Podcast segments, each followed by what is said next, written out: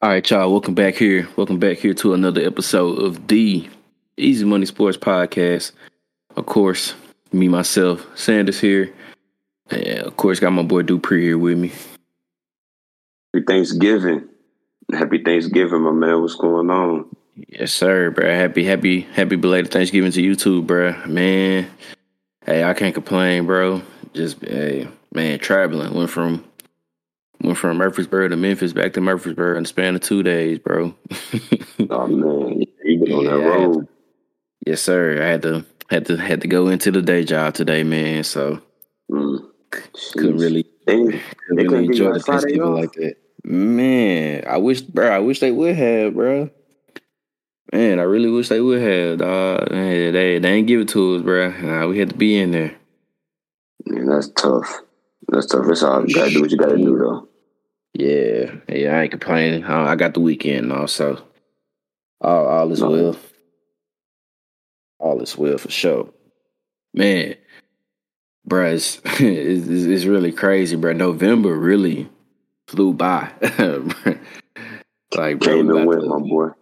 For sure, we about to be in December here soon, bro. And it's um, it's just it's just been getting crazy, man. But uh, before we get into uh, actually talking into sports, man. I know, I mean, it's you know, it's you know, kind of kind of some old news, but still, man, we we want to definitely um throw this out here and give condolences, man, to uh the campus at uh University of Virginia, um, dealing with what they've been uh dealing with over the past couple weeks. Obviously, um, the tragic um shooting that happened um, that ended up taking uh, taking the lives of three three members of the uh, the football team. Um, D'Sean Perry, Devin Chandler, uh, Lavelle Davis Jr. Um, all all three of those young men um, lost their lost their lives um, into a, I mean, just a, I mean, a senseless shooting. I mean, no no other way to put it. Um, and obviously, um, dealing with dealing with that, um, the football team decided to not play their game against Coastal Carolina um, last weekend, and then also decided not to uh, also play their rivalry game against Virginia Tech. So, um, just a, a, sad sad situation overall. But obviously, uh, praying for the praying for the school, praying for the praying for the uh, the football team, praying for the families, of course, the the the young men whose lives were uh, were lost. Um, just a just a sad situation, bro. Overall, um, anything you want to say uh, to that as well to add on to? Yeah, man, I say um, unfortunate, very unfortunate situation that happened. Um, I don't even know where to begin. Obviously, know, having been played the sport and then coaching it now, I don't how you know how that team and that coaching staff and everybody that's in that program how they're able to move on. Like I completely understand them not playing these last couple weeks with everything that's going on. Um, you would hope that, especially you know Tony Elliott, this is first year being a head coach at Virginia, and to deal with something like this. Um, they've been struggling this season and then this happens all in your first year, you definitely don't think you're signing up for something like this uh, to happen in your program as a first year head coach. So I'm hoping that this could be something that they can use to help propel them and you know use as motivation with as you know as he's there and really just as long as the program is around, just continue to use this as a the loss, but use it as as as motivation to get Virginia football to where they wanted where they wanted to be, as obviously ACC contenders and you know possibly national championship and all that type of stuff. But just for the school in general, it's just it's sad. It's sad to to know that you were going somewhere as a you know as a group you know, like a school trip or whatever, you come back and you got one of your former teammates is, you know, shooting people on the bus, shot three of your teammates, put another one in the hospital is, you know, it's it's unfortunate. It's unfortunate. I don't know how I would handle it. You know, I don't know how I would handle it. So just like you said, just praying for praying for the university, the football program, the families, the friends that were all affected, hoping that they can move on, especially, you know, during this time of the year with family and the holidays and everything. Hopefully, hopefully they can find the strength to keep getting up and moving forward. Yeah, yeah, most definitely for sure. Um, especially to the families, just praying that they uh, are able to keep their mind. Um, I we, we all know losing a loved one, losing a friend, um, is is not an easy thing to to cope with and go through. So, um, definitely prayers to the uh, whole University of Virginia uh, campus, uh, football team, uh, families, like you said, Coach Elliott, just uh, everyone. We we're here definitely praying for you as well. Um, so as we get ready to move on here, we are we are down to the the final week here of the regular season. Um, in in college football, man, it's been a crazy ride. Uh, we've seen, you know, we've seen a lot of teams come up, a lot of teams fall down, and uh, man, now we're here down to pretty much rivalry week. Uh, so it's it's it's uh it's, it's coming down to the to the to the nitty gritty, and we uh one week away, uh pretty much we're a week away here from the the college football playoff getting selected and the New Year's Six getting selected and all the different bowl games is coming up. Uh, so as you look into the rankings here, the latest rankings, obviously no no change in the top four with with Georgia, Ohio State, Michigan, TCU, um, all coming out victorious last week, albeit um, TCU and Michigan both had a scare, a major scare. oh yeah, oh yeah. Uh, the the week before, so but they they all made it through. Um, and then when you look at five through ten, we got um, LSU at five, USC at six, Alabama at seven, Clemson at eight, Oregon at nine, and Tennessee falling from five to ten. Obviously, uh, they had the biggest effect, um, losing to um, unranked South Carolina uh, up there in Columbia, and uh, losing their starting quarterback in Hendon Hooker. Um, tough break for for Tennessee, but I mean, you look at their top ten there, because uh, I mean now obviously this is what what we're looking at. I mean, probably outside of Tennessee, because there's just no shot of them.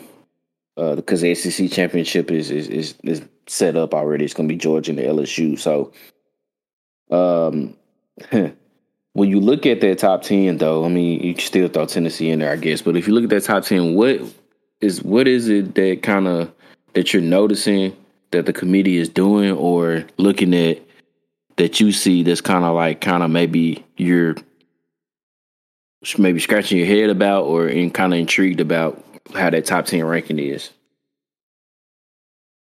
uh the the biggest things is LSU and USC have inside track to the playoff.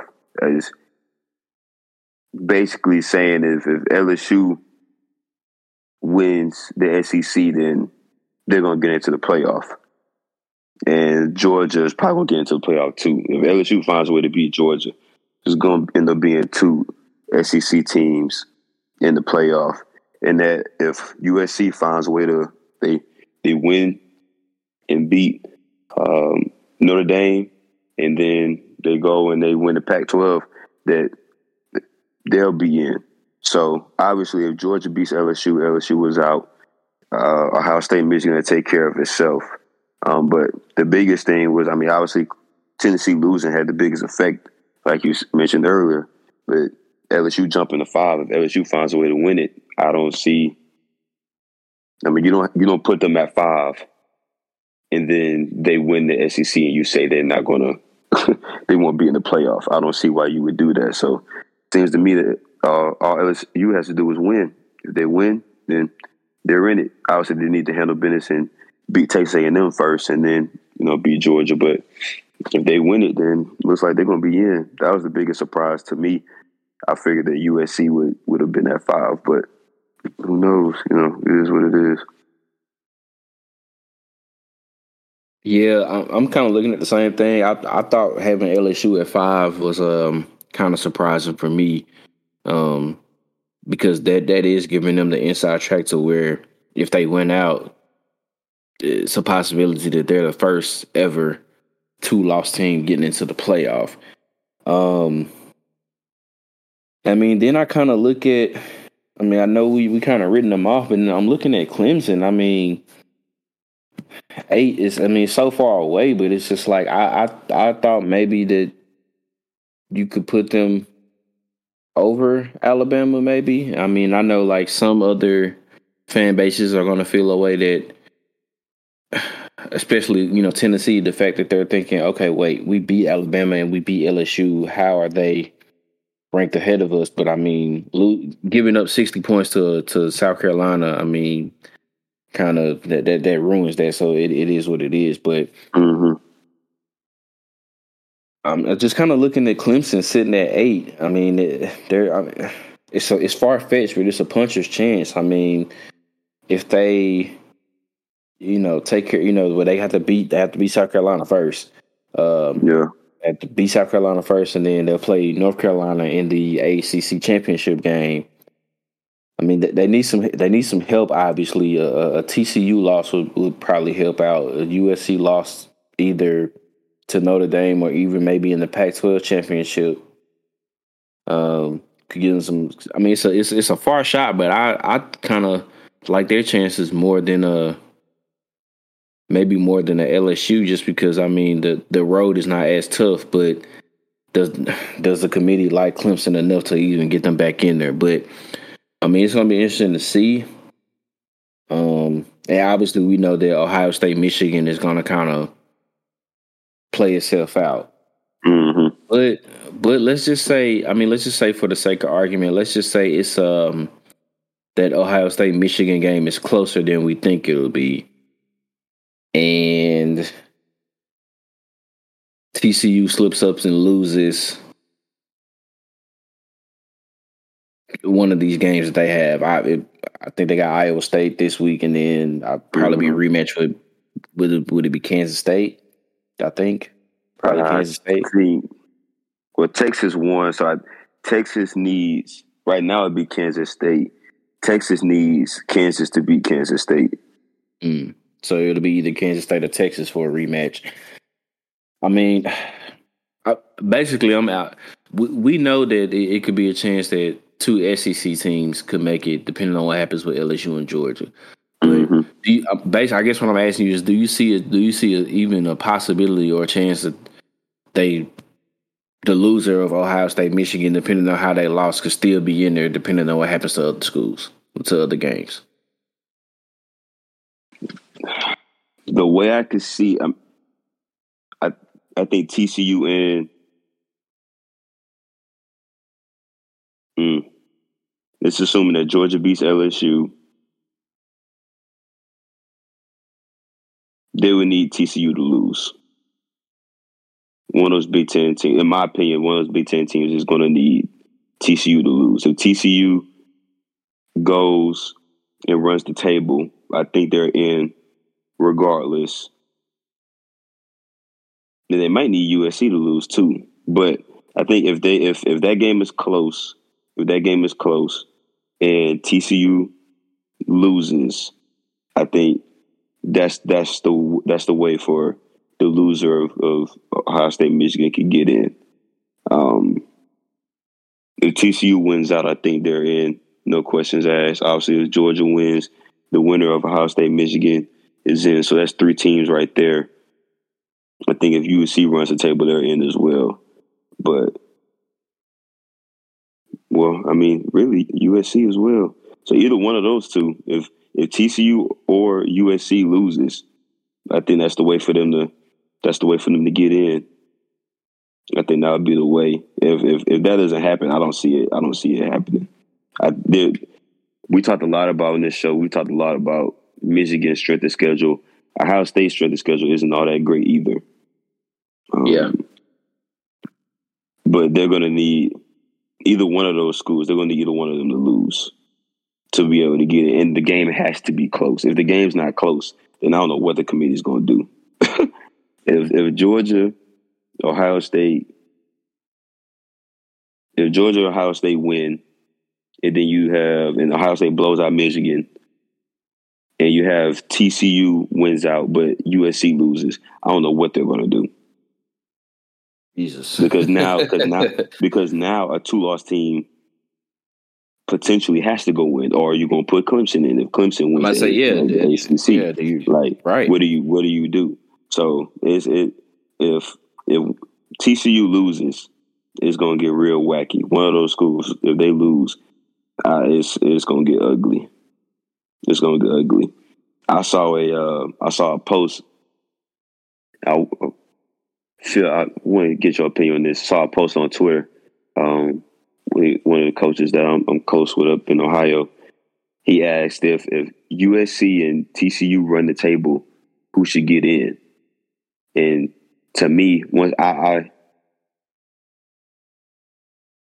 I haven't said this verbally, but the disrespect that has been coming down on TCU, I just I don't understand it. I don't get it. Like people talk about their schedule, and it's at the time they won like four or five straight games versus ranked opponents. Now, granted, you could say some of those wins going down the line weren't great, but regardless, they went and beat Oklahoma and Oklahoma State and Kansas and Kansas State, and then they went to uh, they went to Texas and beat Texas, and then went to Baylor and found a way to be like they just keep finding ways to win, and they beating these ranked opponents, and they're being talked about like they don't deserve to be in the playoff. Like they're undefeated. If they win their conference, being undefeated, why should they not be in when they beat teams that were ranked at the time? Once again, we talked about the same thing with Tennessee. Tennessee beat some teams that were ranked at the time that they uh, that they played them. With some of those wins, did some of those wins turn out to be so great? Maybe not. The the Kentucky win, ah, they ain't that great. Kentucky didn't turn out to be what everybody thought it was going to be preseason. They beat Pittsburgh. Second game of the season. Pittsburgh was ranked. Was that a great win? Mm, that win isn't all that all that flashy either.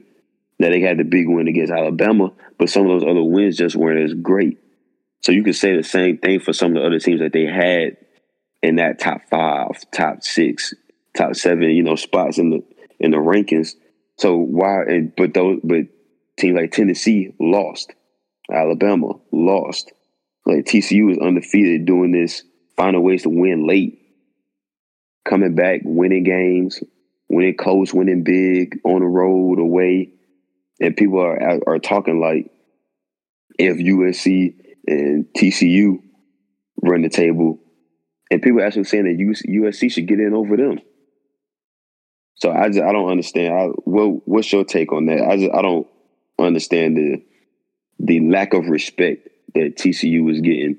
Not just I think more so just from the general public.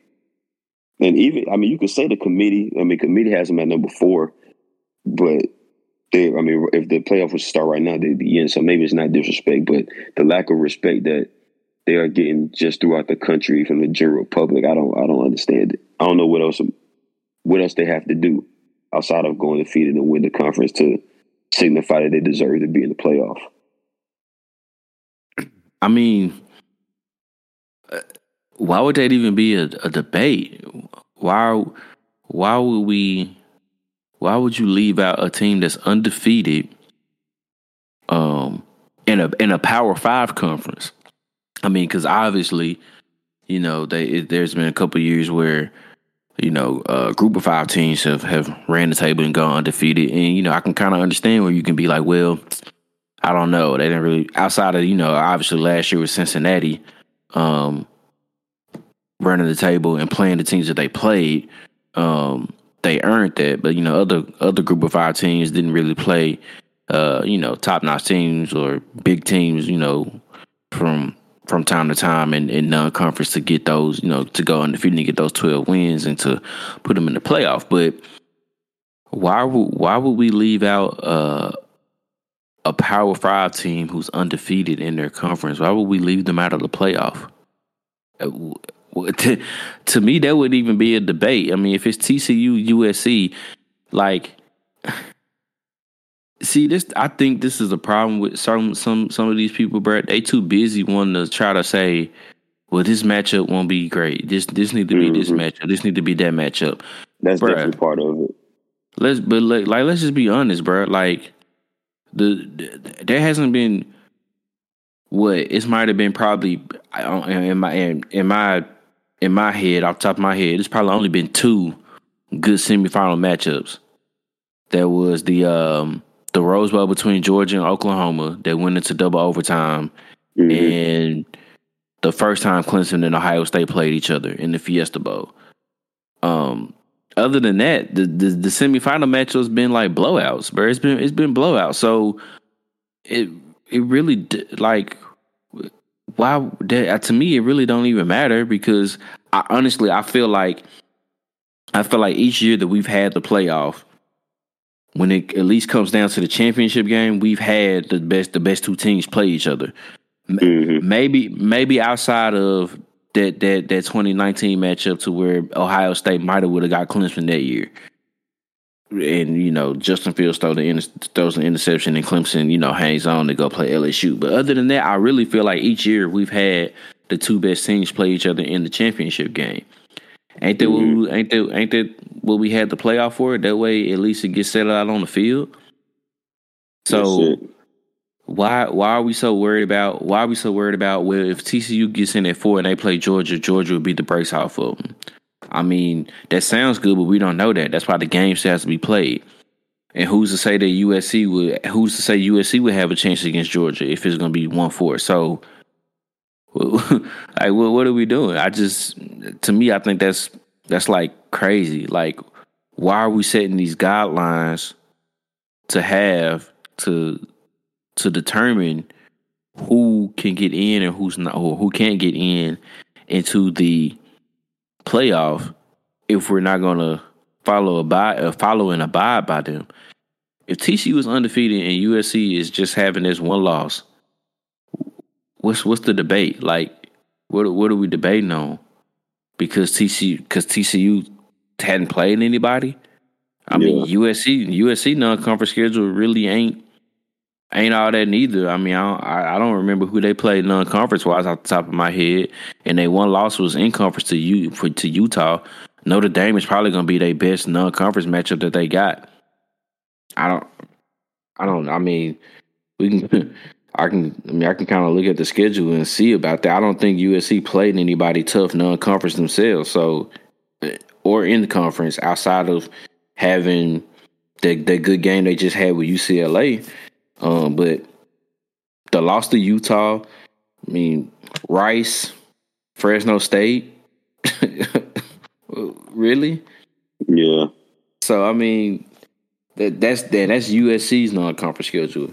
Rice, Fresno it's, State, and then they got Notre Dame here as they as they they you know yearly rivalry. So I don't even see why that could even be a debate if TCU runs the table and go 12 no. Oh, because if that's the case, they would have found a way to put somebody else in there outside of Cincinnati last year. Yeah, but they but they couldn't because of who they play. But I feel like I feel like you can't do that to a Power Five team, not not to a Power Five conference. They if they go undefeated, you got to put them in. Yeah, that's how I feel. I, it's I, it's it, it's what you said. It's the matchups it's the matchups, the the good some glamour matchups, and then it's. I mean, it's. I believe that me and you both agree that college football is better when USC is good. Yeah, college football is better when USC is good. So that's also part of it too. The last time USC was even thought about in the national championship picture was when Pete Carroll was there. That's it. That's the last time I can remember when USC was actually thought of as a serious, I'm talking about at this point in the season, as a serious national championship contender.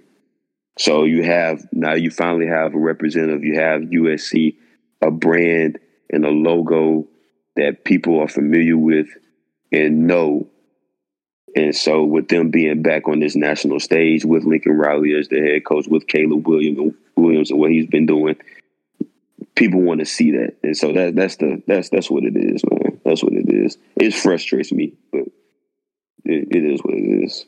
It, it for me too because I don't. I, I feel like when they came up when they came up with this idea for the playoff, man, like it was supposed to be to where you know I'm saying to where really nobody gets left out and it's it's it's equally fair. Like and I don't I don't know. I don't understand It's- it, but What I- the the best way I can describe it is, if this was Oklahoma, we wouldn't be having this discussion.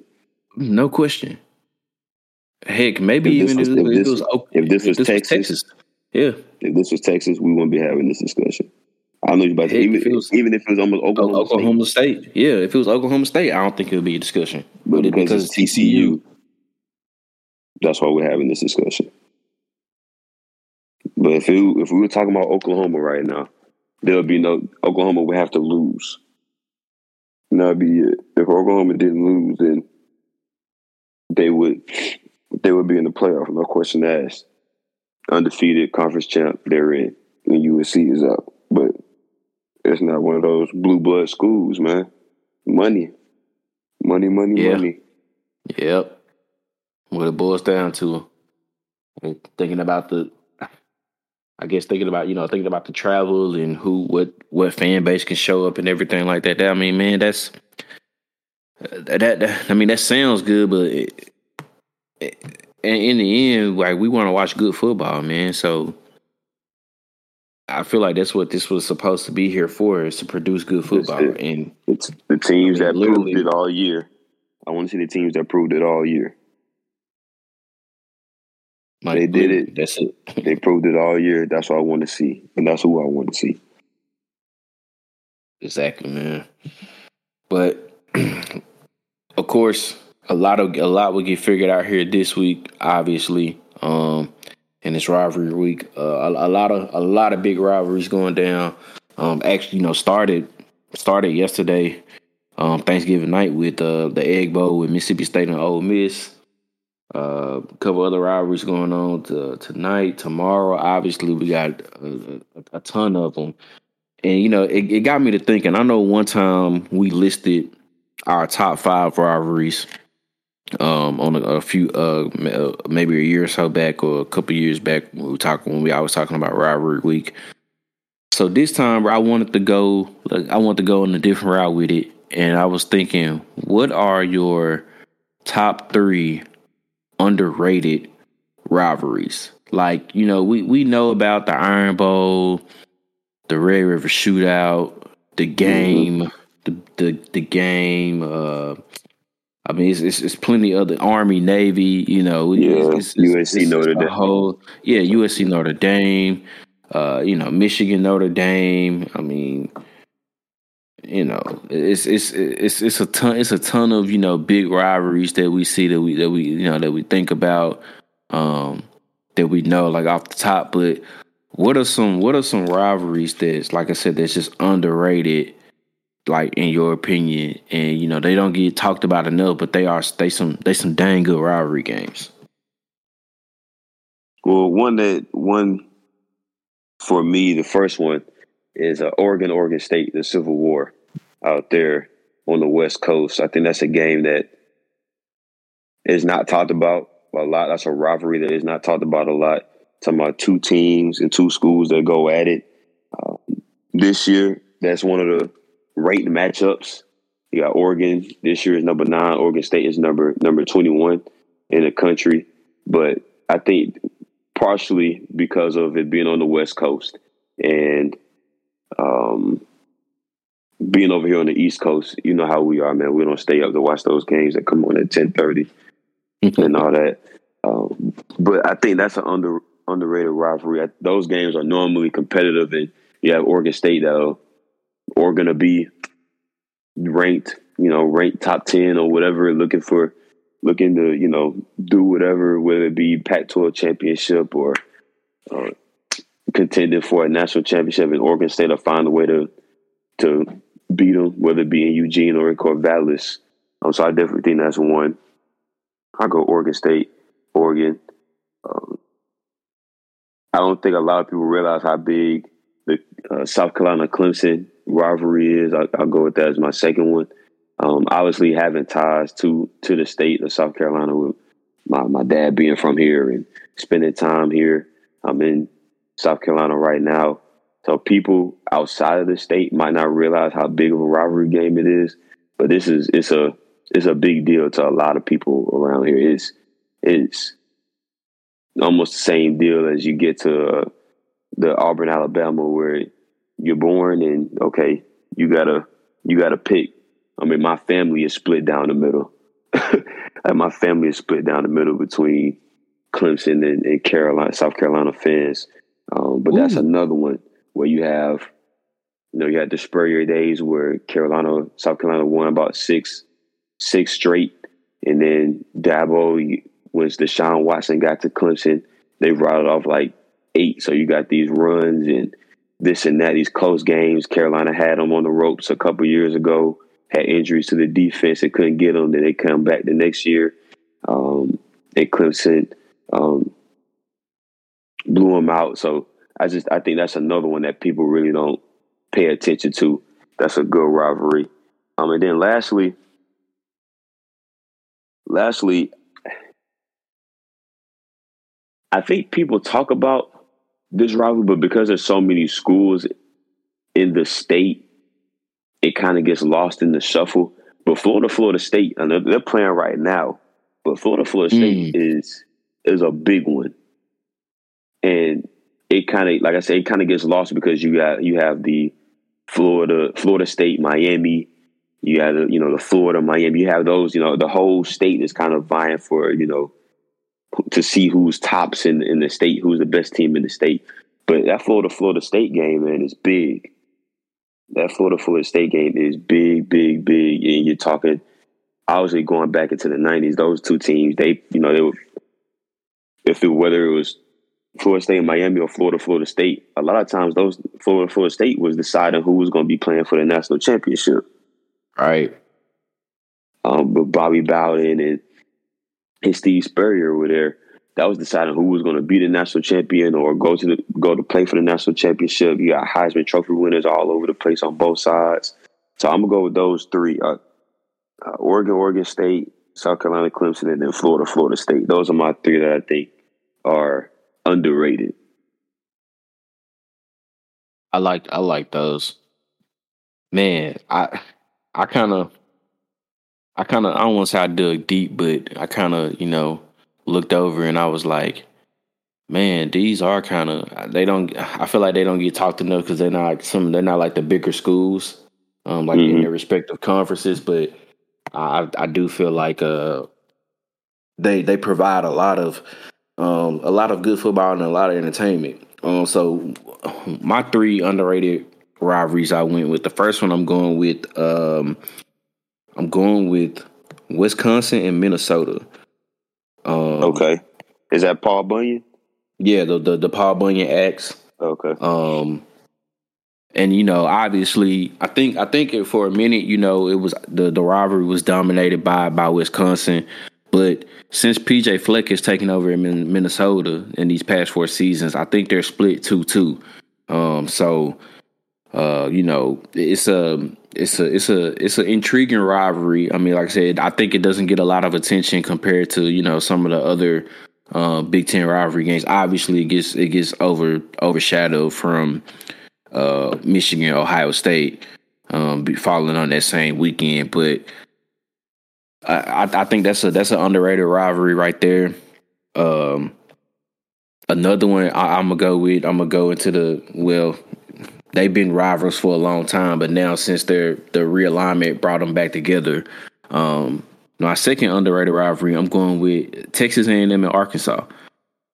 Um, man, I mean, think about it, bro. It seems like every year that game goes down with like a, a crazy play happening or just dramatic finishes, like overtimes, like one possession games. I just feel like it's just been it's just been, you know, dramatic finishes from, from each time that the, these two teams meet up. Even even this past year, we saw what happened this year uh, between you know Texas A&M Arkansas. You know KJ Jefferson fumbling at the one, and that gets turned it into an A&M touchdown, and then the the the missed kick at the end where it just I don't even know how it ends up missing, but like uh, Texas A&M and Arkansas year in and year out has been giving like crazy games. And then I, am gonna go with another Big Ten rivalry, even though it, it, doesn't it doesn't necessarily fall on that rivalry week, just like Texas A&M and Arkansas doesn't.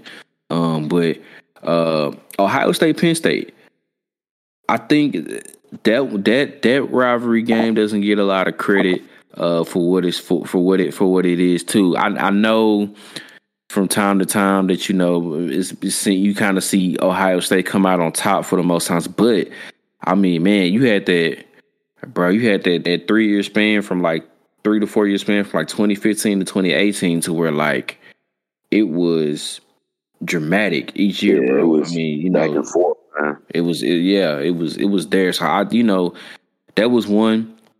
Um, that that was that was like my my my. Those are my three um underrated rivalries. There, Ohio State, Penn State, Texas A&M, Arkansas, um, and and Wisconsin, Minnesota. I mean, there, there was a couple other ones that I kind of thought about. Um, you know, low key, Florida, LSU was a good one, a good underrated mm-hmm. rivalry. Um, man, I'm trying to think. It was it was another one I kind of saw. Uh, I mean, Oklahoma, Oklahoma State can can get crazy from yeah. time to time. Bedlam, Bedlam gets crazy. Bedlam. Yeah, Bedlam gets crazy from time to time for sure. Um, man, and even um even like Iowa, Iowa State, um that one that one's a pretty good like underrated mm-hmm. one for sure. Um, yeah, I'm, man, but what, bro?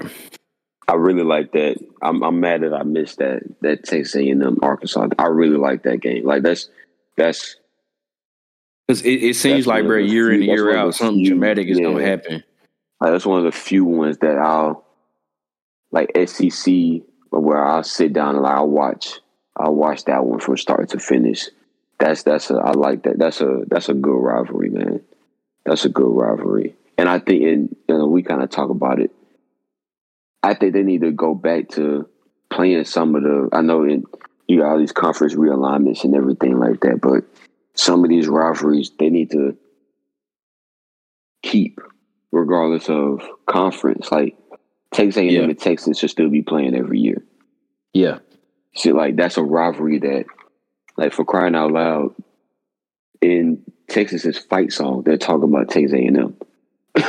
like in the fight song, they're talking about A and M. Like, how are you not playing? I know they're not in the same conference. Of, you know, they will be in a couple years, but like they should be playing every year. Like, there's some there's some rivalry games that, regardless of conference or whatever, they need to be playing. So that's a good one. That's a good one that they got back Arkansas and A and M, and then the Ohio State Penn State is a good one too. People, that's one that you don't like. You said you you you think of Ohio State, you think Michigan. You don't think Penn State, but those two that's a those two schools right there they don't like each other. And then obviously i'll throw another one in there. Um obviously you got publicity for the wrong reasons but michigan michigan state that's another one mm, too. Yeah um, yeah. you know another another rivalry two schools that share the state you know share battle lines recruiting and all that type of stuff and everything too. But that a&m arkansas that's a good one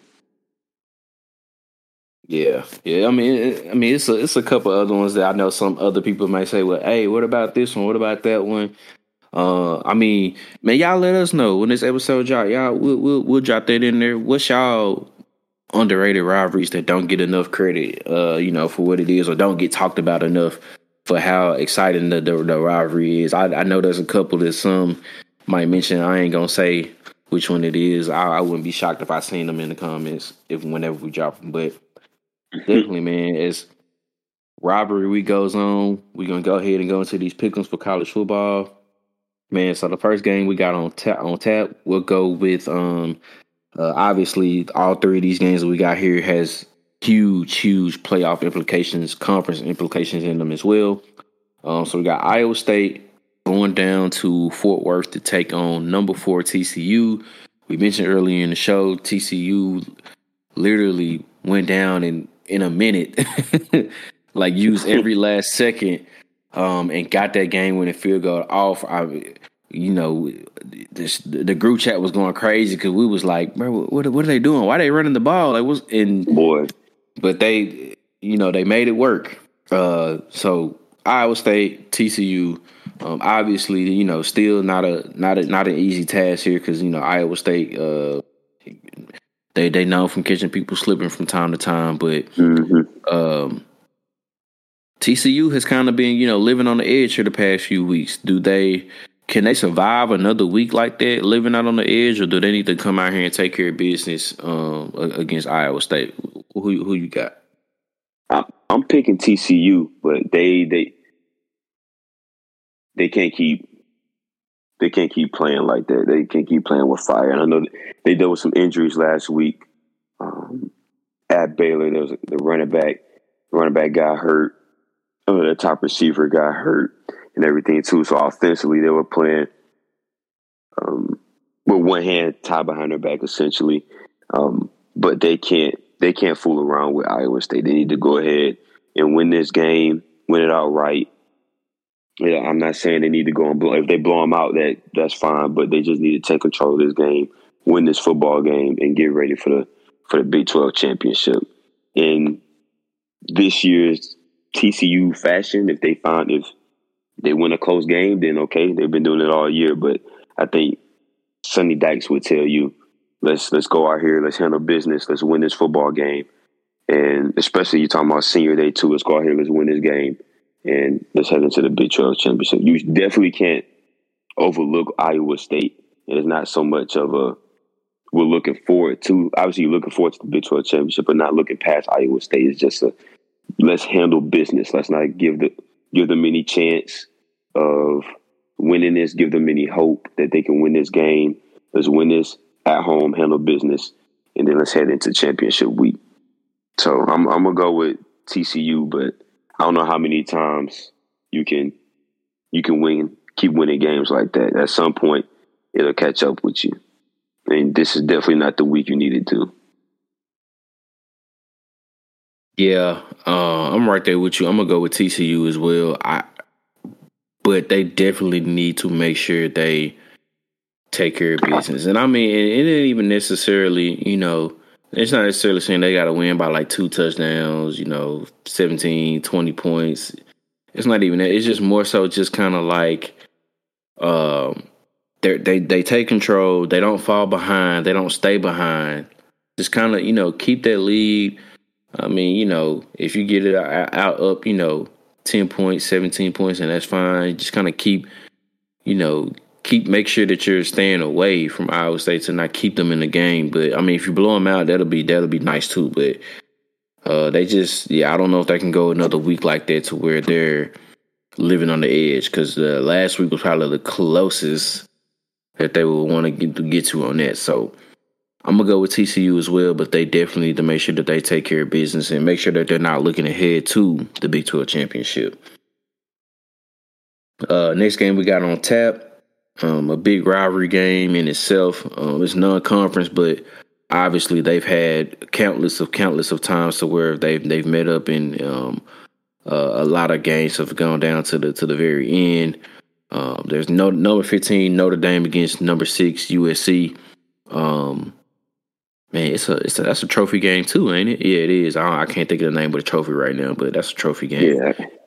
Um, I mean, obviously we you know we've seen a few classics you know obviously the the bush push from 2005 um, i think sam donner had a pretty good game one year against against uh, notre dame obviously 2012 notre dame took care of usc to, to on their way to a national championship game. So uh, i would you know these, these teams meet up year in and year out and it's it's a it's it's a great rivalry game um, you know, Caleb Williams trying to get USC to uh, to eleven to one and get ready for that Pac-12 championship game.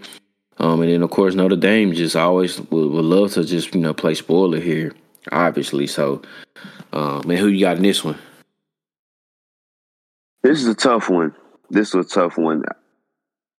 You talk about this is not the year that Notre Dame thought they would have, especially starting out the year. Then they they get Clemson and they beat Clemson at home, and that kind of turns the tide in their season. And they're sitting at eight and three, number ranked number fifteen in the country, and now you're going on the road to play a USC team where now, I mean, Notre Dame has hit their stride. Notre Dame has hit their stride, and they've won the last five games, won five games in a row. Um, their defense is playing well. I think that's really what's going to come down to um, in this game. Can coming off that emotional win that USC had last week, beating UCLA, and that was a great game. But how emotional that game was, can USC really back in and play another game just like that? Because we could have we could have mentioned USC UCLA as a as a rivalry that is underrated because everybody talks about USC Notre Dame. USC UCLA, that could be a rivalry that is not that is underrated as well. And that game was so emotional. You saw the emotion, the passion on both sides. Can they reel it back in, bring it back together, and get ready to play another tough game against another Dame team who has nothing to lose? And like you said, would is would be more than happy to come in and spoil everything for U- USC. Um, the question obviously is, does Notre Dame have enough offense to hang with USC? But I think you, Notre Dame's defense will be able to create some turnovers and get Notre Dame the ball. I think they they go into this game with the same mindset, the same type of game plan that they had against Clemson. Um, and I'm gonna take Notre Dame, man. I'm gonna take Notre Dame to to, to cash in on the upset on the road. I'm gonna go with Notre Dame. I think they're going to uh, back to back weeks where this playoff thing is going is going to get jacked up. Ooh, I kind of like that. I mean, USC's only favored by four and a half, so mm-hmm. that's kind of like what you're talking about is showing big respect to that Notre Dame defense, um, for sure. Man, I, am not gonna lie. I think I, am nervous because I, I, do like Notre Dame's chance in this to to pull off this upset. But I'm I'm gonna go with USC just be, just because of the fact that it's going to be in the Coliseum. Um, I think that may give them a little bit of an edge. Um, and I I, I kind of like uh I think Caleb Williams will just find a way to just make those plays for to for the Trojans and to keep them to stay afloat. It's it's gonna be close. Um, I may even take Notre Dame to on, on the points to, to to cover that four and a half. Um, but I think in the end, I think it'll be just enough of Caleb Williams, just kind of like what he did last week against UCLA. Uh, it'd be just enough to where they make those plays um, more than what, what, Notre Dame would, and, and to kind of make the just the right amount of plays against that that uh, Fighting Irish defense.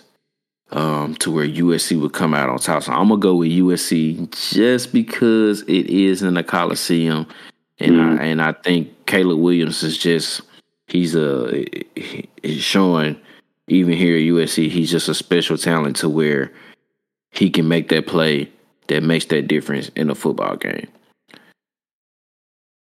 Um, and then the last game on tap on tap, um, it's the first game that we'll probably see uh, tomorrow morning, but for sure the biggest, um, the biggest game of the week. Mm-hmm. And we kind of all saw it coming obviously there was a collision course to see. I mean, there was a couple teams obviously that both both uh, teams need to kind of get past to, to meet here, but we've been kind of talking about this really probably since the playoff rankings, you know, first started to drop this year. That Ohio State and Michigan was on a collision course to where they will both come into their game undefeated at 11 and 0. I think this is the what? This is like the first matchup since I think like 2005 that they're both ranked in like the top three. No, they had a, so. I think they had that matchup where they were both one and two, um, going into that game undefeated. and the winner was going to go to the to the national championship game. So, man, it's it's a lot. It is a lot on the line in this game. This is, I mean, like we said, is it's a de facto elimination game, barring on what else happens around the country. But if everything else stays put, this is pretty much an elimination game because the winner of this wins the Big Ten East, and then they go against uh, what is looking like possibly Purdue. Um, mm-hmm. in, the, Iowa Big yeah, in the in the Big Ten in the Big Ten West, as long as Purdue takes care of Indiana, um, it looks like it's going to be Purdue. So the winner of this is going to get Purdue, and then obviously, I mean, I think either team is is better than Purdue, respectfully. Um, I mean, this this is probably is the Big Ten championship game. Unfortunately, you know, I don't mean to like discredit Purdue like that, but man, Michigan, Ohio State, obviously last year Michigan finally um, broke the that long streak that Ohio State had against them, um, pulling out the dub in Ann Arbor. But this year mm-hmm. it is in Columbus. And if I'm not mistaken, it's been a long time since Michigan has beaten um, Ohio State in in in Columbus. I think it's been a long. I think it's been a long time. I'm I'm I'm a, I'm about to pull it up here now. I, I think it's been a very very long time since. uh Let's see. Jeez, these are just the rank matchups. Let's see. Here we go. In Columbus, when's the last time? 2000. That's the last time they beat them. It's been 22 years. That's the last time Michigan beat uh beat Ohio State in Columbus. 2000. It was 38 to 26. That's the last time Michigan beat Ohio State in Columbus. So it's, it's it's been it's been twenty it's been over twenty years. It's been twenty two years since that has happened, and and, and so and uh, and the last I mean the last 15 years Michigan has only won twice 20, mm-hmm. 2011 and, and last year. So who who you got, bro? uh, I'll say this: the you hear about these rivalry games, and with certain schools and certain rivalries, you hear, you know, yeah, we don't, you know, we don't like them, they don't like us. We, you know, we're prepared to beat them all year, or you know, we don't say their name or whatever it is.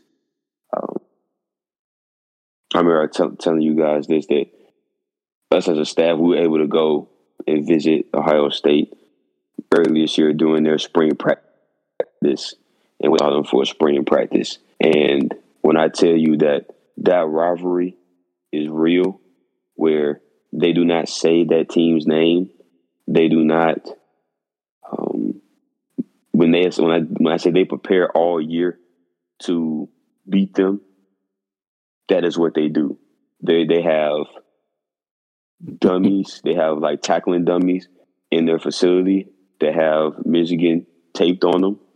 Um, whether it be for the O line, linebackers, D line, they have um, a period.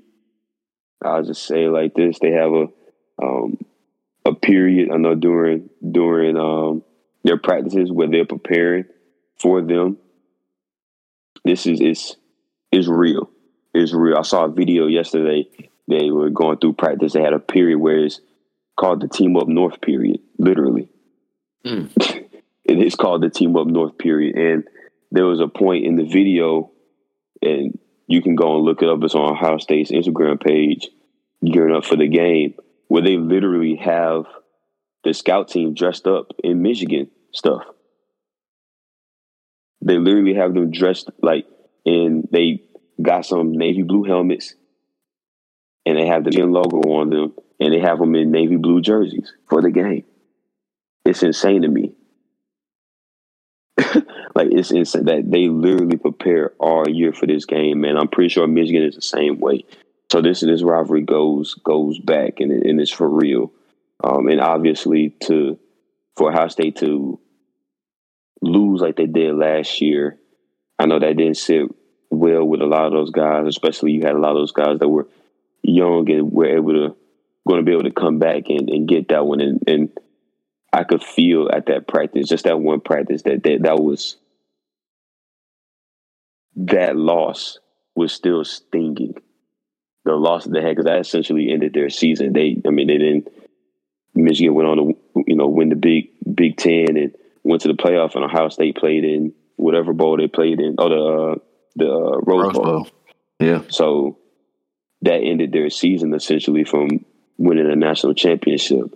So I think Ohio State is going to come in ready to play. I think defenses are good. I think Michigan will be ready to play. Blake Corum's health is concerning for me.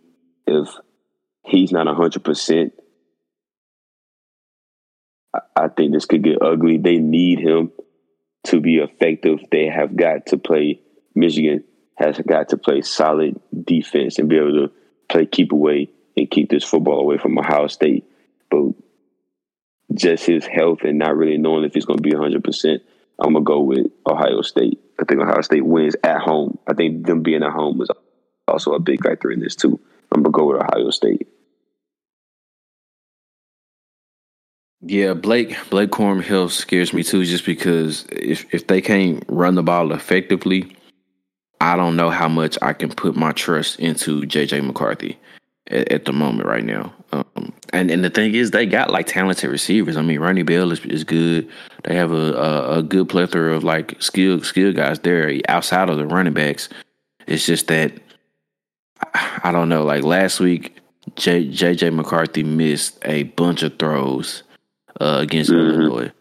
You can't miss those against an Ohio State team. If if Michigan plays like how they played against Illinois, against Ohio State, three touchdowns. They're good blown out. It's, it's, it's over it's going to be over. And I'm talking about I'm talking about over like it may be over by halftime.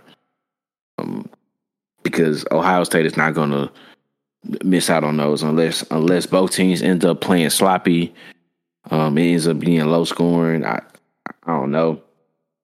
I don't really I don't really see it happening. Um, the weather is going to be fair. I mean, 49, 49 mm-hmm. degrees. Um, you know, partly cloudy. The sun may be out a little bit, but so that you know, who knows what the wind may be like. But I don't think it's gonna be uh, super windy or anything like that. But um, Ohio State favored by eight points, so they're giving them pretty much a touchdown, uh, making them a touchdown favorite, or a little bit over a touchdown favorite. Um, I I'm right there with you. I'm going with Ohio State as well. I just think um, that's going to be challenging for Michigan. Just the fact that, you know, last year they got over the hurdle of just finally winning a game, but and mm-hmm. which took them, you know, over a decade. But the fact that they haven't won in Columbus in over twenty years, uh, that's tough. That just that's just mean that there's just something about it that they just can't get over. And I don't think this year is the year. Um, just I think it's gonna be too much, too much C.J. Stroud, too much uh, Marvin Harrison Jr. Um, and I mean, I don't know what's the um, it's uh, man, it's uh, what's the running back name? Not not Mike, not Henderson. Williams. Henderson, yeah, it's uh, is, Henderson. Is, he, is he playing? Is Trav, is TreVeyon Henderson playing? I I believe so. I haven't seen anything that says okay. he's out. Um, okay. I would believe so. I know he was kind of dealing with some stuff last last week against Maryland. So yeah, we'll see. And I mean, we talked. You know, you mentioned how Michigan looked against against Illinois. Ohio State didn't look all too hot against Maryland either. Against Maryland, yeah, yeah. yeah. That defense didn't look too hot either. So they had some stuff they had to get together too. But yeah, I don't. I haven't seen anything about Trey Trey Henderson not playing. So yeah. So I, I I'm gonna go there. I think I think uh, Ohio State finds a way to pull it out, and they uh they uh they beat Michigan. Um, but uh, like I said, definitely gonna be glued to it for sure. Uh, I'm, I mean, I'm not, I'm not that big of a you know either team, but when the stakes are this high, I, am gonna watch it. I mean, this is gonna be good football for sure. Man, and now we, we get ready to transition over uh, to the NFL, do some NFL talk here. So we are now into what are we in? Week 12? Week 12? Week 13? Where are we at? 13, 12, I think. Ooh, yeah. Week 12. Week, man, week 12. So we got we got six weeks left in the season. So yeah, that's about right. We got about everybody got about six or seven games left here. So man, we getting closer here to now to, to December for the NFL, and this is where teams are starting to either you know separate themselves, so we start to see the contenders and the pretenders. Um, but man, we got we got we got dudes out the field going on too here. Uh, with um with one star receiver, former star receiver Odell Beckham, Odell Beckham Jr. So, uh, apparently the sweepstakes is is come down to either a reunion with the, the New York Giants or possibly with the Dallas Cowboys. Um, I think at one point I was hearing about the Kansas City Chiefs. Um, don't know if they're like really still in the running like that, but obviously Beckham is looking to try to sign with the team here in the next week or so, next week or two. Um, who do you think is like the best fit for for Beckham? From what I've seen, is between Dallas and the Giants, and if it's between those two teams, I would say it's Dallas, and I would say it's Dallas because of Dak Prescott. If I had to choose between those two quarterbacks, then I'm going with Dak Prescott. I'm, I'm not I'm not rolling with I'm not rolling with uh, Daniel Jones. There's no slight to Daniel Jones, but that the Giants' offense is in desperate need, in my opinion, of a receiver losing Sterling Shepard. They didn't have Sterling Shepard um, against Dallas yesterday, so that was that was tough. They're in desperate need of a receiver. Um, I just don't know that defense for the, for the Giants is great. They have a very very good defense as well. I just don't know. I just don't know about Daniel Jones.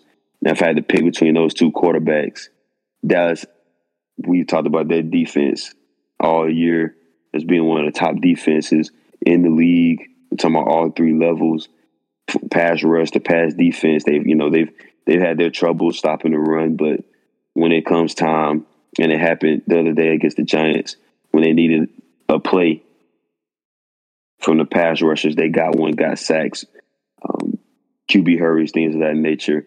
I just think that Dallas's offense isn't all the way there. I think the addition of Odell Beckham, you add him with CeeDee Lamb, Michael Gallup, with uh, Schultz, the tight end, and then obviously Tony Pollard and, and Ezekiel Elliott. You you're talking about an offense now that might be able to actually complement that defense for the Cowboys. So if I'm Odell and it's between the uh, the Cowboys and the Giants, I would I would roll with the Cowboys. Yeah, I, I would too. Um, it, it's funny. I was discussing was actually discussing Odell, um, Odell Beckham, um, with a couple of family members, and you know, I I like the the return to New York sounds nice, like it does, because mm-hmm. I don't think he never really wanted to to leave there. Uh, I think stuff just kind of happened to where he just it he he had to be dealt. Um, but you know, him coming up on thirty or he is thirty, I can't remember which one it actually is. If he's coming up on thirty or is thirty, um, two major knee surgeries. I mean, if you put him there in New York now, you're kind of asking him to kind of be like that star number one receiver. And it's not saying that he can't, but I just think that's a lot of pressure to put on him to try to to be that number one receiver there mm-hmm. for the time being. To where you can go to Dallas and you already got a CeeDee Lamb there. You got a Michael Gallup there. There's a Dalton Schultz. The backfield with Tony Pollard and Ezekiel Elliott. Um, and then there's Dak Prescott. It's almost just like him, him being with the Rams again, to where like you got a guy to where, I mean, it's. I mean, obviously, CeeDee Lamb isn't Cooper Kupp, but I, I still think that CeeDee Lamb is still young, but has the potential to be a number one receiver. I still think he would be mm-hmm. even even with Beckham there. I still think he would be the number one wide receiver there. Uh, you put Michael Gallup to where he can work in the slot and be that three. Um, and then obviously there's still Dalton Schultz right there at tight end, and you got the running backs back there. So I think this it's that situations where you put him in like in LA, just have him get adjusted to the playbook, um, work him in, give him some packages, and you let him, you know, work to where he can work, um, get him back into the game, and and then boom, there you go. Like he can be like that guy. He can still play. Like mm, he can still no play no the position. He can still play the position, which is what I was discussing with some of my family members. He can still play to the position, but not to try to put him to where he has to be the number one receiver or the number one target. Like let somebody else kind of still be that number that wide receiver one. But he can fit in wherever he can fit in at, plug and play, get him some packages, uh, you know, just allow him to to touch the football, get back out there on the on the field and and let him work his magic and you know, help help that team, you know, go on a run here to to win, you know, to win the Super Bowl. I mean, because I mean, the NFC is is kind of wide open. I mean, there's still Philly, um, but then obviously Dallas is right there, Minnesota is right there, um, which and which we'll get into. We'll get into all that here in a little bit later, but um, I mean, it's it's it's it's, it's wide open there in the NFC. So, therefore, why not just send them there? To Dallas, plug you know plug and play, get him some packages, let him work his way in there instead of kind of forcing him to be the number one receiver. He can just kind of be Odell and and, and, mm-hmm. and be all right. So uh, that's where I'm looking at too. If he is going to sign with anybody, and if it's between the Cowboys and the Giants, I do like it better for him to be down in Dallas uh, with the Cowboys, just because the situation is is is, is better. Um, I think they have a better chance of winning more than the Giants do, um, in in my opinion. So, yeah, and it, it goes down to that comparison that you made with the Rams. You are, you had Cooper Kupp there, you had uh, Van Jefferson there. Like you had some guys already there. Uh, Higbee, the tight end. So you had some guys.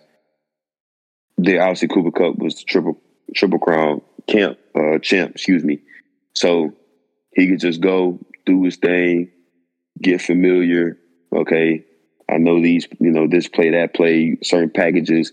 And as the season progressed, he was became more and more of a part of the offense to the point where I think a lot of people agree he was going to end up being the MVP had he not gotten hurt. So Dallas is that is that same has that same setup in that same feel right now. So I like that. I like that comparison. I like that comparison to the Rams. Don't yeah, know if they're gonna win the Super Bowl, but yeah, but that that's the vibe I'm getting to where it's just kind of like you know they could, it could, it's possible they could go on a run, but I don't think you know could Dallas win the Super Bowl? Eh, I don't know.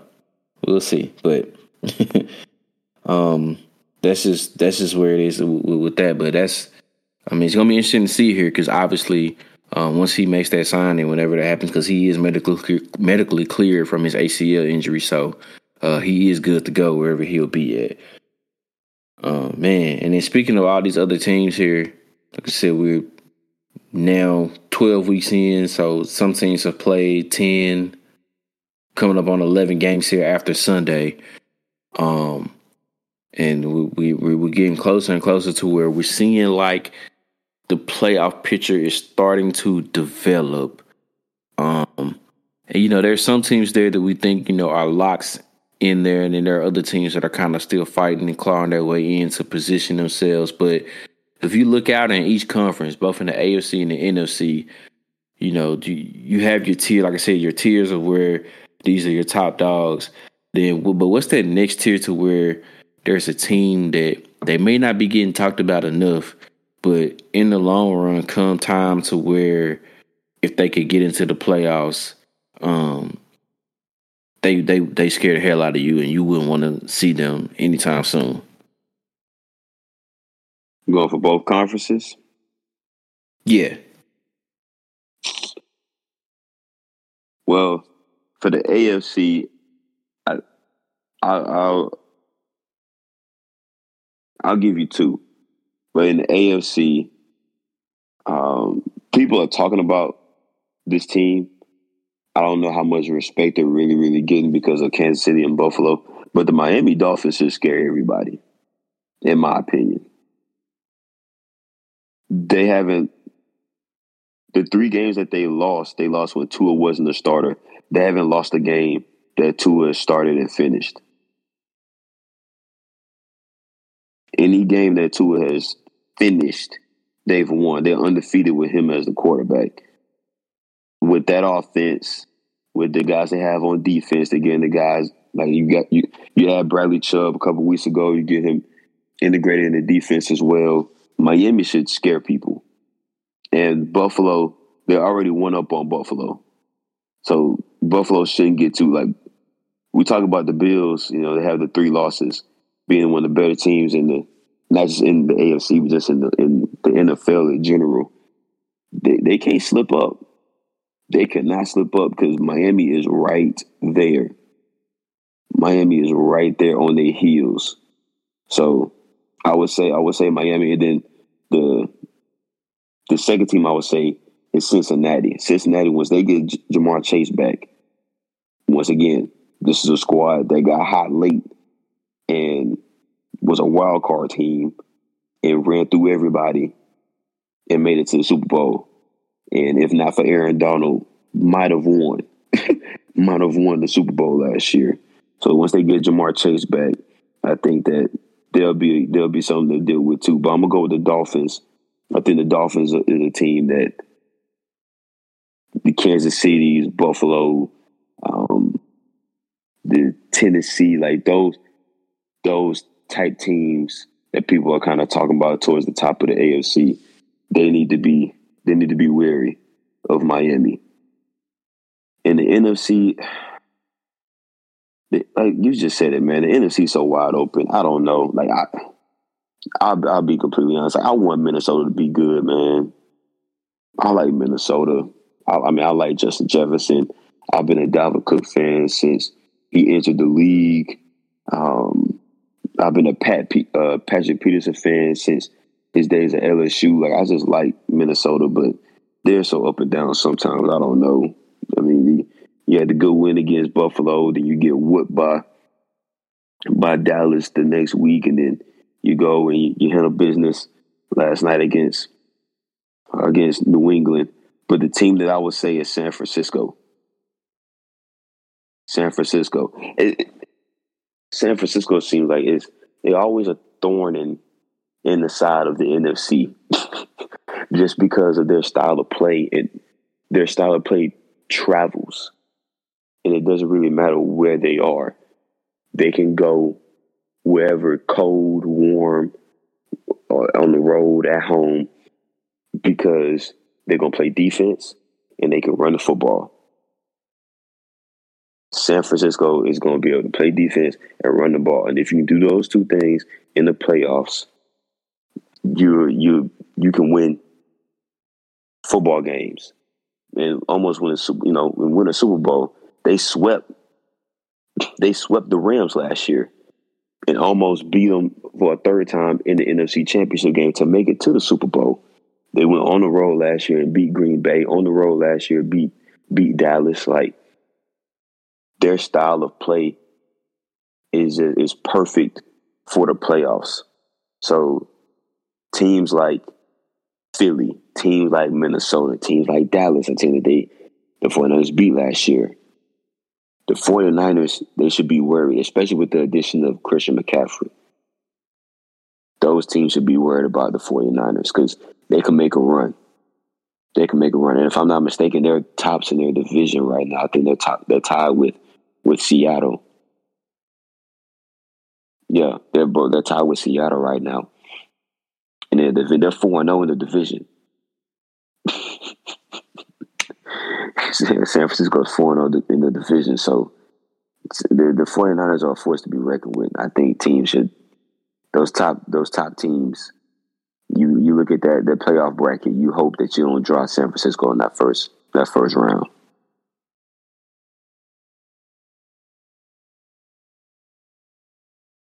Yeah, I'm I'm right there with you with two of those teams for sure. One one I looked at was definitely Cincinnati. I mean, you know, they they kind of you know, they were up and down in the beginning of the season. Um, and then, you know, now they've been kind of been able to catch their stride here um, lately. I mean, they had the they had the hiccup blowout loss that they had on that Monday night to um to Cincinnati, not Cincinnati, to Cleveland. Um, but outside of that, they've been kind of on the roll here. Um, and I mean, they got they still got some big big time matchups coming up um, for the, for the rest of the year. But like you said, kind of like last year, they were they got hot at the right time, rolled in in the wild card, and if it wasn't for Aaron Donald, they probably would have been Super Bowl champs.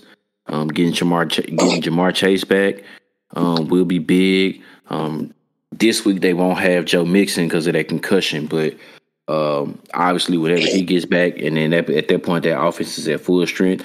Um, the offensive line has gotten better. Um, mm-hmm. Still some, still some issues, but they have gotten better as the year went on. So I would definitely be, be worried about. Uh, I would definitely be worried about Cincinnati because I mean, they're right now they're still only one game back in the division. Uh, from Baltimore, which is just that one loss that they they suffered to the Ravens. So that's the difference in that one. Um, so they are they are definitely right there.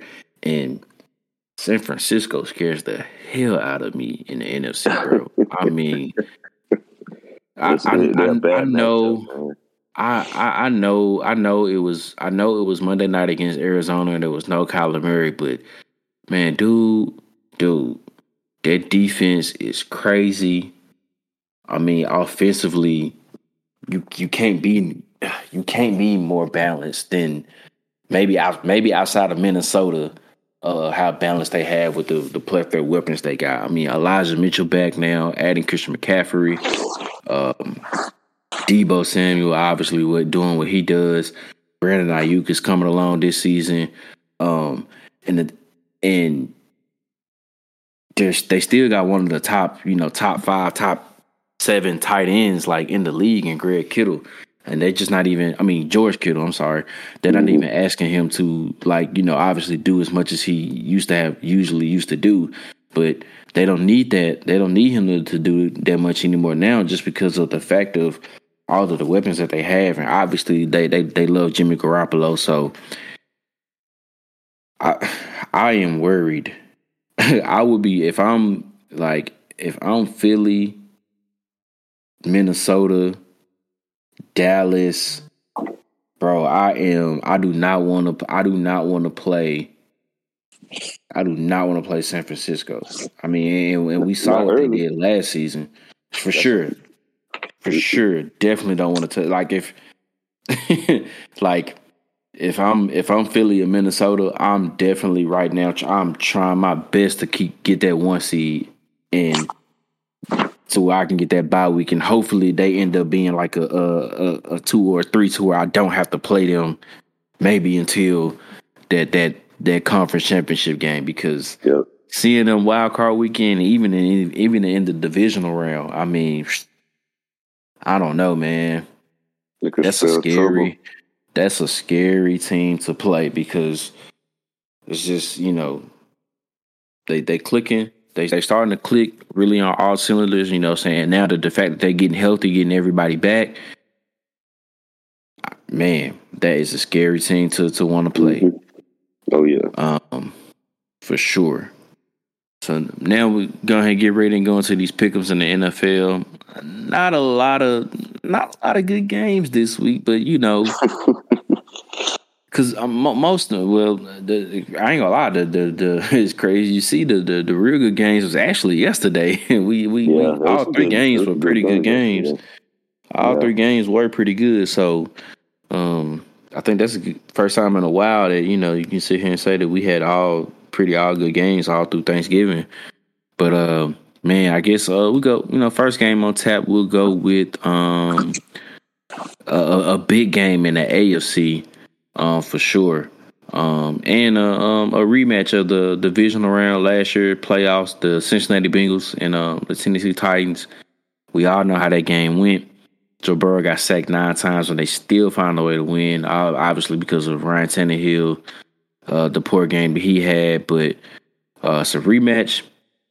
Obviously, um, I'm you know I'm here in Tennessee, so the uh, the fans have kind of been they've been chirping about this, been talking about this one because they know last year might have been their their time for them to to kind of make that possibly make that run and and they had a team to do it, but obviously losing to Cincinnati um, hurt their chances. But like I said, Cincinnati's rolling.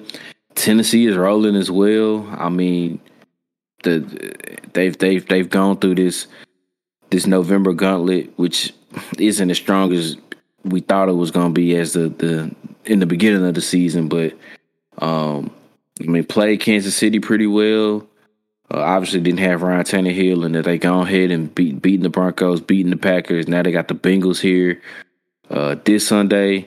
Uh, man, big matchup. Obviously, uh, tiebreaker rules are going to it here as we get ready and go to the playoffs. Although I believe that the Titans they they pretty much got the AFC South locked up, so they they're in. But um, man, big big matchup here, bro, between the Bengals and the Titans. Who you got in this one?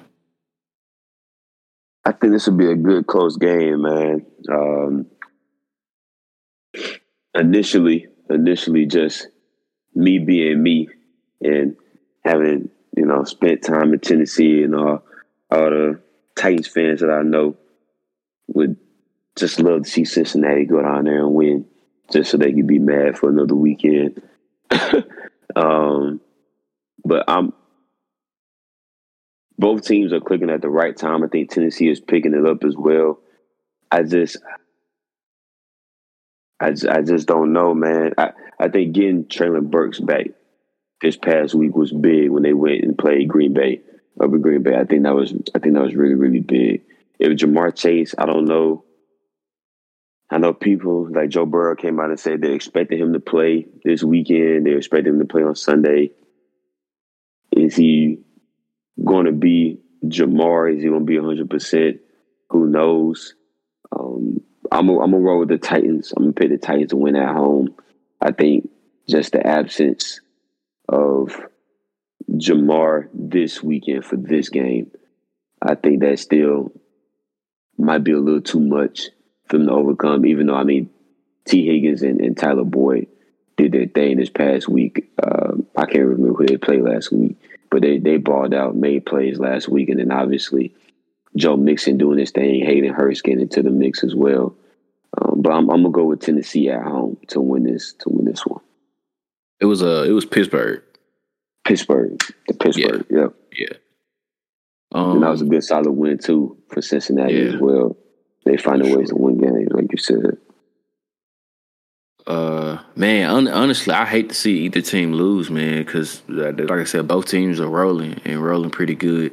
Uh, obviously, yeah, the addition Tennessee getting the, getting Treylon Burks back. Uh, I mean, even getting Ryan Tannehill back to where they can have some type of formidable passing game. Um, it's kind of helping uh, Derrick Henry as well.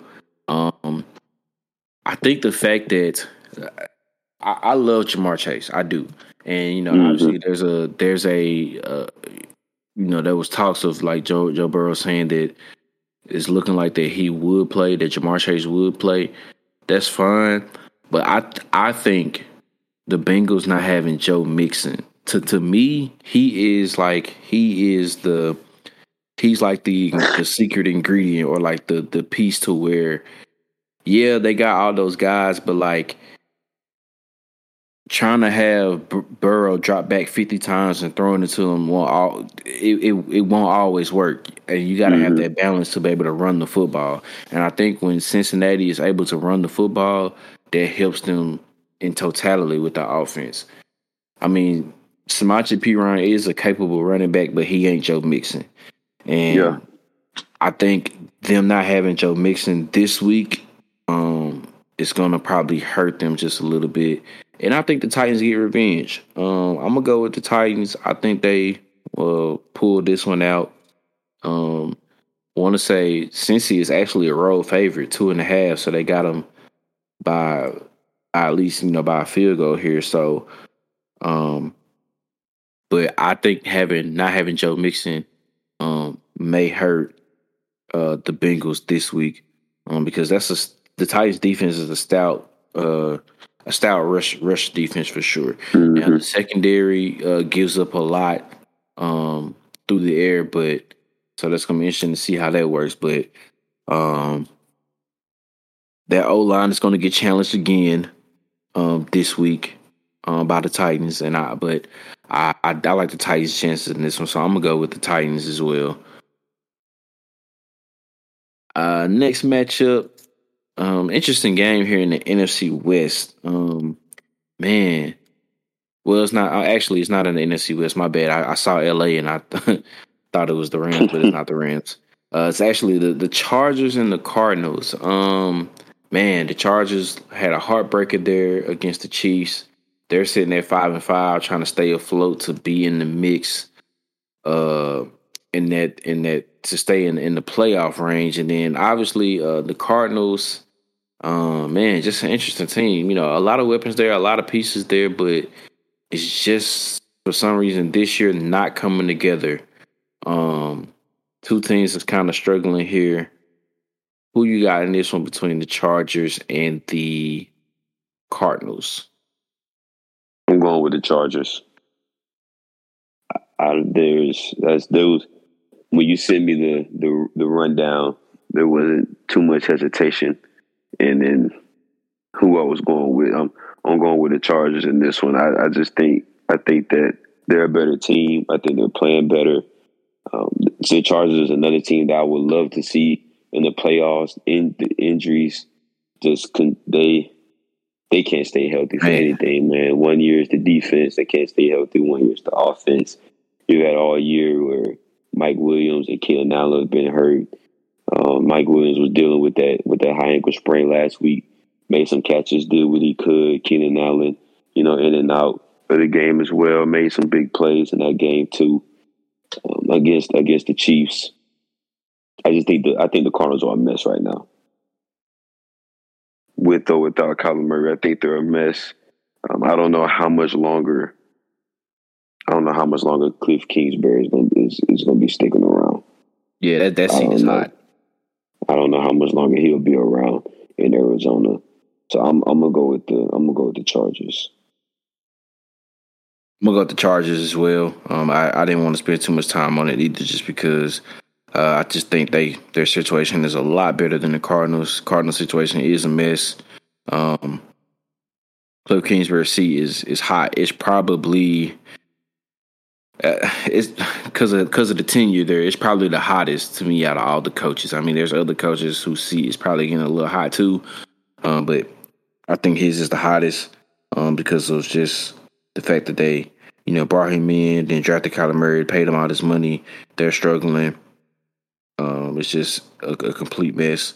Um, and like you said, the Chargers just always unfortunately getting hit with the injury bug, so that that always always hurts them. But uh, Keenan Allen coming back. Mike Williams. Uh, I don't know if he's going to play or not, but Keenan Allen coming back. Obviously, Austin Ekeler is there. Um, Brandon Staley is, is, is he's doing a decent job, but I, I do think at times they are they're holding back Justin Herbert. But in this matchup, I like the Chargers yeah. easily. I like the Chargers easily over the Cardinals. Um, and in the Sunday night matchup here, uh, man, like I said in the beginning of the year, if you would have seen this on paper, you would have definitely thought this would be a, a, a, bigger matchup, but it's not. Um, it's not really that big. But uh, Green Bay mm-hmm. Packers, Philadelphia Eagles, obviously Philly best record in the league. Um, do you think they'll go ahead and get this one, or will Green Bay pull off another upset like they did a couple weeks ago against the Cowboys? Nope. Nope. nope. I'm taking the Eagles. um, like I said, early in the season, you see this, you're like, oh man, this is big. Yeah, nah, nah. I got the Eagles. I, I don't. I think that defense. This is this is going to be one of the better defenses that Green Bay has seen all year. From a totality standpoint, I think this defense might be better than Dallas's. I think definitely that Dar- the two corners with Darius Slay and James Bradberry, they're going to show the, those rookies, them young guys that that uh that Green Bay has. This is this is this is a big man. Go to a grown man league. Move to the grown man league. Um, obviously, it's Aaron Rodgers, and got to be respected. You got to expect that he's going to make some plays, make some throws, and everything. I just don't think they're going to have enough and make enough plays to be able to beat Philly at home. So I'm, I'm going with Philly. I think that was a, in my opinion, that was another no brainer. Yeah, I'm gonna take Philly too. Um, think they'll make sure that they uh, stay afloat here and and not uh, lose lose here to Green Bay. Um, them being at home, um, like I said, obviously you never can really count on Aaron Rodgers um, because a couple of receivers, like you know Christian Washington, was starting to come to form, and uh, Lazard, and then there's Randall Cobb back out there. So um, it's, it's it's it's been there, but um, I think you know obviously this would be like you said the best best defense in overall and totality that they will face uh, all season with the Eagles. Uh, Slay, Bradberry, um, that defensive front um, is crazy. Although the Eagles have been struggling um, stopping the run the past couple weeks, so we, we, we can that that that could be you know uh, AJ Dillon, Aaron Jones type of game we, we can see, but I still think Philly has enough to pull it off. So I'm gonna go with Philly as well uh, in that one. And so we're ready here to wrap up another episode. Uh, this has been a good one. Uh, I, I really enjoyed the having to talk about the underrated rivalries, man, because I feel like a lot of those rivalries that we mentioned don't get enough love or have kind of been forgotten about um, because of the way things have gone history wise and some of those rivalries and the other rivalries kind of taking over now. But definitely, definitely love that we talked about that. Um, once again, prayers to the to the uh, University of Virginia uh, campus, um, the family involved in in every in the horrific shooting. Um, our prayers are definitely with you all um, as you're trying to to go through um, this troubling time here that's that's been going on. Um, the World Cup is underway. I don't know if everybody, if y'all into soccer like that. Uh, for I don't know how, but the USA ended up ended up getting a tie with, with England. I, I ain't, I ain't gonna lie, Here didn't see go. that coming, bro. Didn't didn't, didn't mm-hmm. really see that coming. I thought you know England was supposed to be one of the better teams uh, out throughout the whole World Cup. So, um, that's good though. I think that's a point. I think that's a point that they get each for even with the draw. So, um, yeah, man. they have to they have to win. They have to beat Iran on Tuesday to be able to go into the next round. Mm, yeah. So they got to win for sure. But uh, man, but any any um any last words, any remarks that you got for the people, man? Yeah, it's blessed to be able to be here and make it to the holidays. I was telling my folks, um, not I'm not able to come home a lot. I'm not able to come home a lot during the year, let alone come to South Carolina to see my, you know, this side of my family and everything. So just the ability to be able to come back and see my, you know, see my family, my grandparents, aunts, uncles, cousins, things like that is is a blessing. So I'm just grateful to be able to do that and share some more moments and memories with them this past week and continue to do this podcast and everything coming up on another year. Uh, like you said, December is days away, getting ready for Christmas and the New Year and everything. So um, it's an exciting time, man. It's an exciting time of year.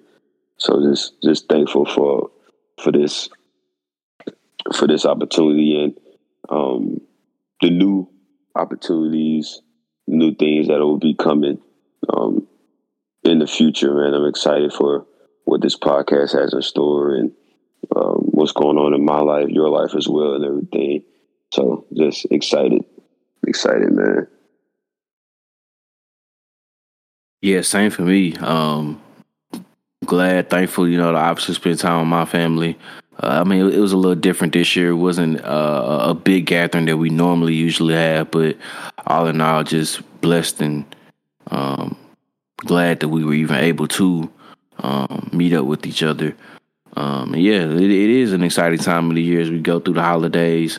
Um, and then also, you know, check in, you know, just check in on some people that you may have, you know, spoken to in a while. Because even though it's an exciting time here for the holidays, for some people, uh, for others, you know, it's it's um it can be challenging. You know, they might have you know lost loved ones or uh, family members or you know significant others, and you know they they may feel like this time of year isn't the same anymore just because you know they don't have that certain individual or individuals um, here anymore. So um, you know, just kind of check in on people from time to time that you can, uh, if you you know you ever think about it, uh, because you know they they're, they're gonna need that for sure.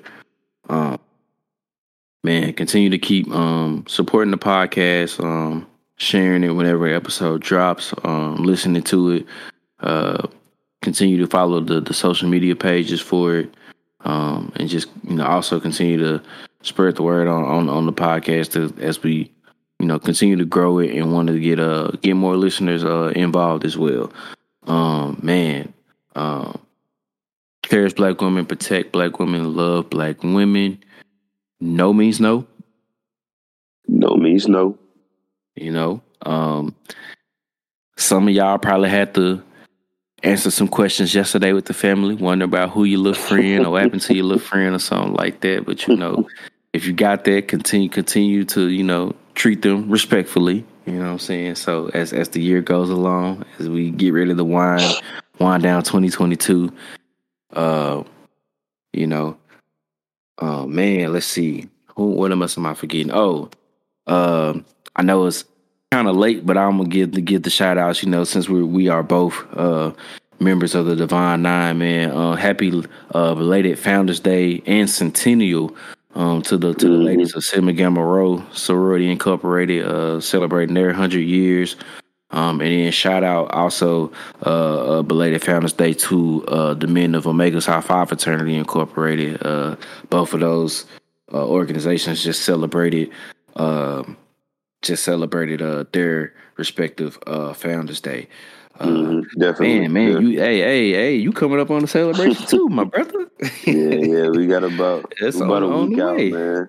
Yes, yeah. sir. Yes, sir. About a week man, out, so. Man, so it's it's yeah, we doing a lot of celebrating here, man. But once again, we will appreciate y'all, man. Continue to like and support the podcast. Uh, keep listening and supporting, man. Until the next time, this has been another episode of the Easy Money Sports Podcast. Peace.